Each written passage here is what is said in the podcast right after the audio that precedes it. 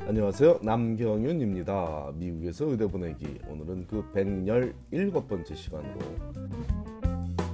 의대에 재도전하는 학생들이 유의해야 할 사항에 대해 알아보기로 하겠습니다.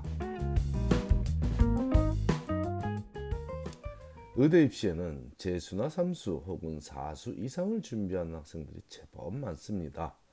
과거 한국의 사법고시 준비생과 유사한 마음가짐으로 살아가는 것이 pre-med 학생들이다 보니 첫 도전에 실패했다고 쉽게 마음을 접는 일은 그리 흔한 일이 아니죠.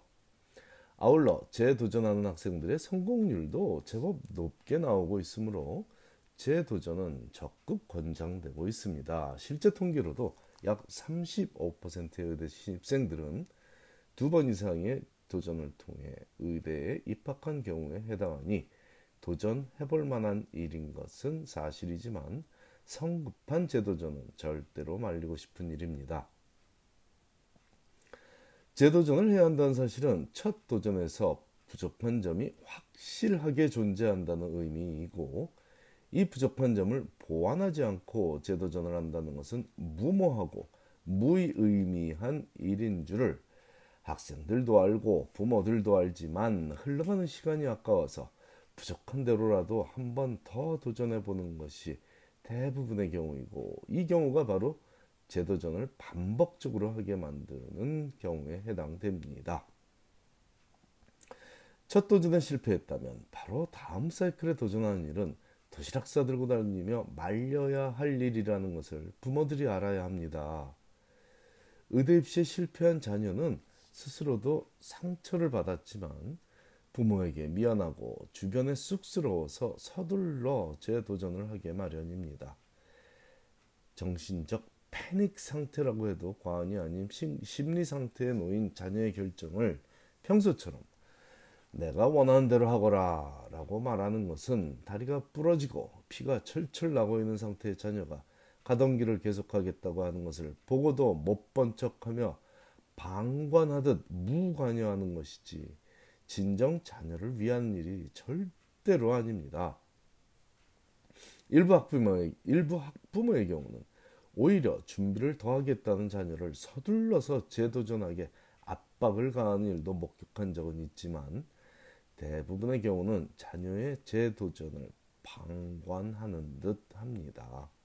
몰라서 못 막는 경우라도 방지해 보고자 이, 이 내용을 전달하고 있지만 알고도 방관하는 경우도 잘못된 처사라는 것도 알리고 싶습니다. 알려도 효과가 적을 것도 미리 짐작하지만 그래도 말리고 싶습니다.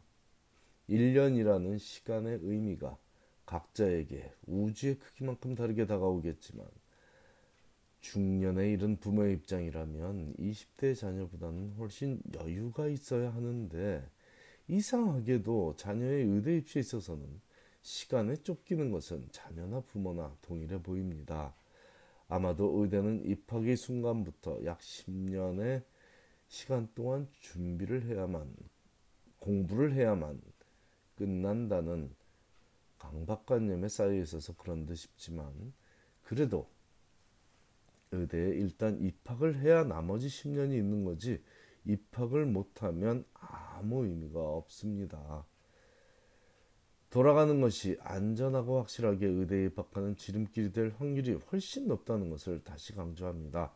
부족한 점은 보완해야만 하며 일반적으로 의대에 불합격하게 되는 부족한 점들과 각 사항에 대한 보완책을 다시 정리해 보기로 다시 정리해 봤습니다.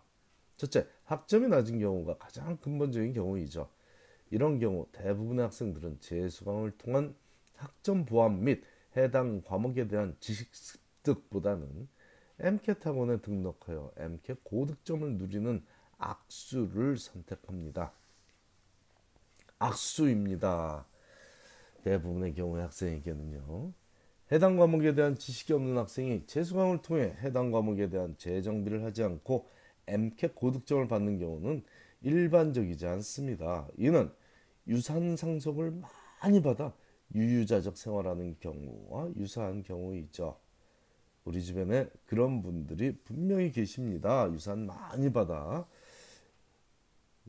여유 있어 보이시는 분. 하지만 그렇지 않은 분들이 더 많죠. 그런 가정이 더 많죠.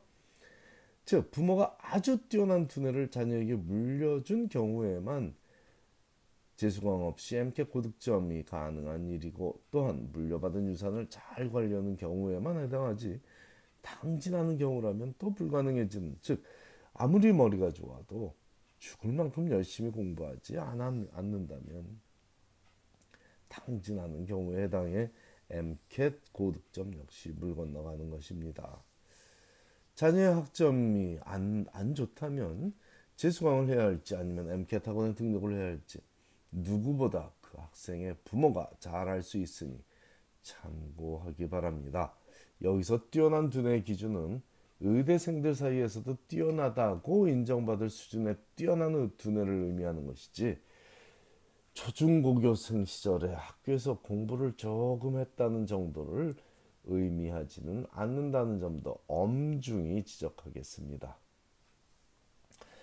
다음 MCAT 성적이 안 좋은 경우는 당연히 다시 시험을 봐서 성적을 올려야 하겠습니다. 네, 일반적으로 두 차례보다 많이 MCAT을 보는 것은 권하지 않는 금기사항으로 알려져 있죠.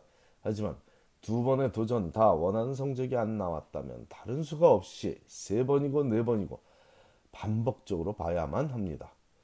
이런 경우라면 원하는 성적이 나올 때까지 보든가 아니면 포기하든가 둘 중 하나만 가능한 상황이니 일반적인 기준은 떠올릴 필요조차 없습니다.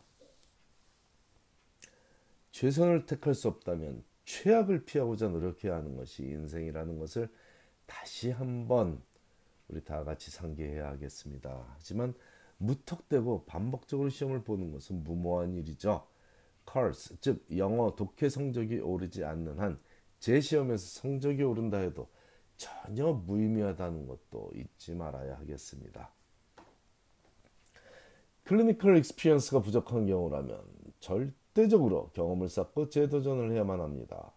의대에 가겠다는 학생이 연구실에서 보낸 시간은 수천 시간이 되는데 혹은 본인이 좋아하는 뭐 축구를 하는데 수천 시간을 보냈는데 실제로 환자를 만나본 시간은 수십 시간밖에 안 된다면 문제가 심각합니다.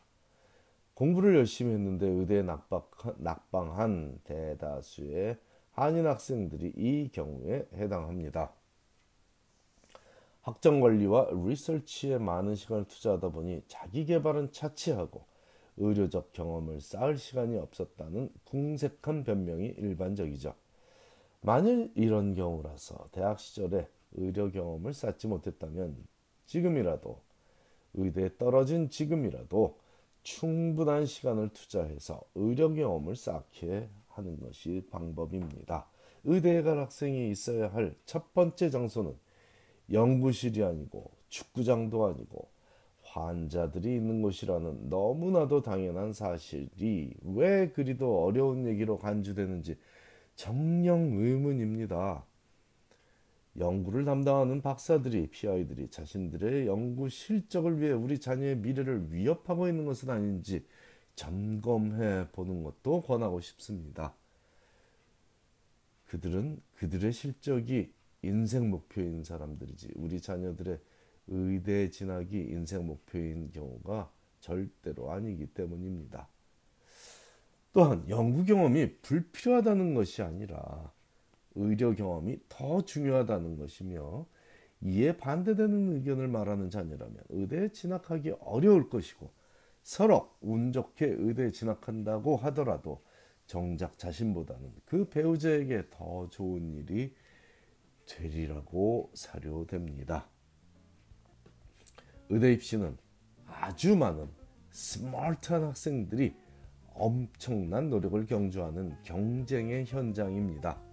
여기서 요행수를 바라는 것은 말리고 싶다는 것이 오늘 제가 전하는 핵심이니 자녀가 제대로 판단을 못한다면 부모라도 제대로 판단을 하자는 얘기입니다. 어려운 일입니다. 하지만 그래도 노력은 해봐야겠습니다. 감사합니다.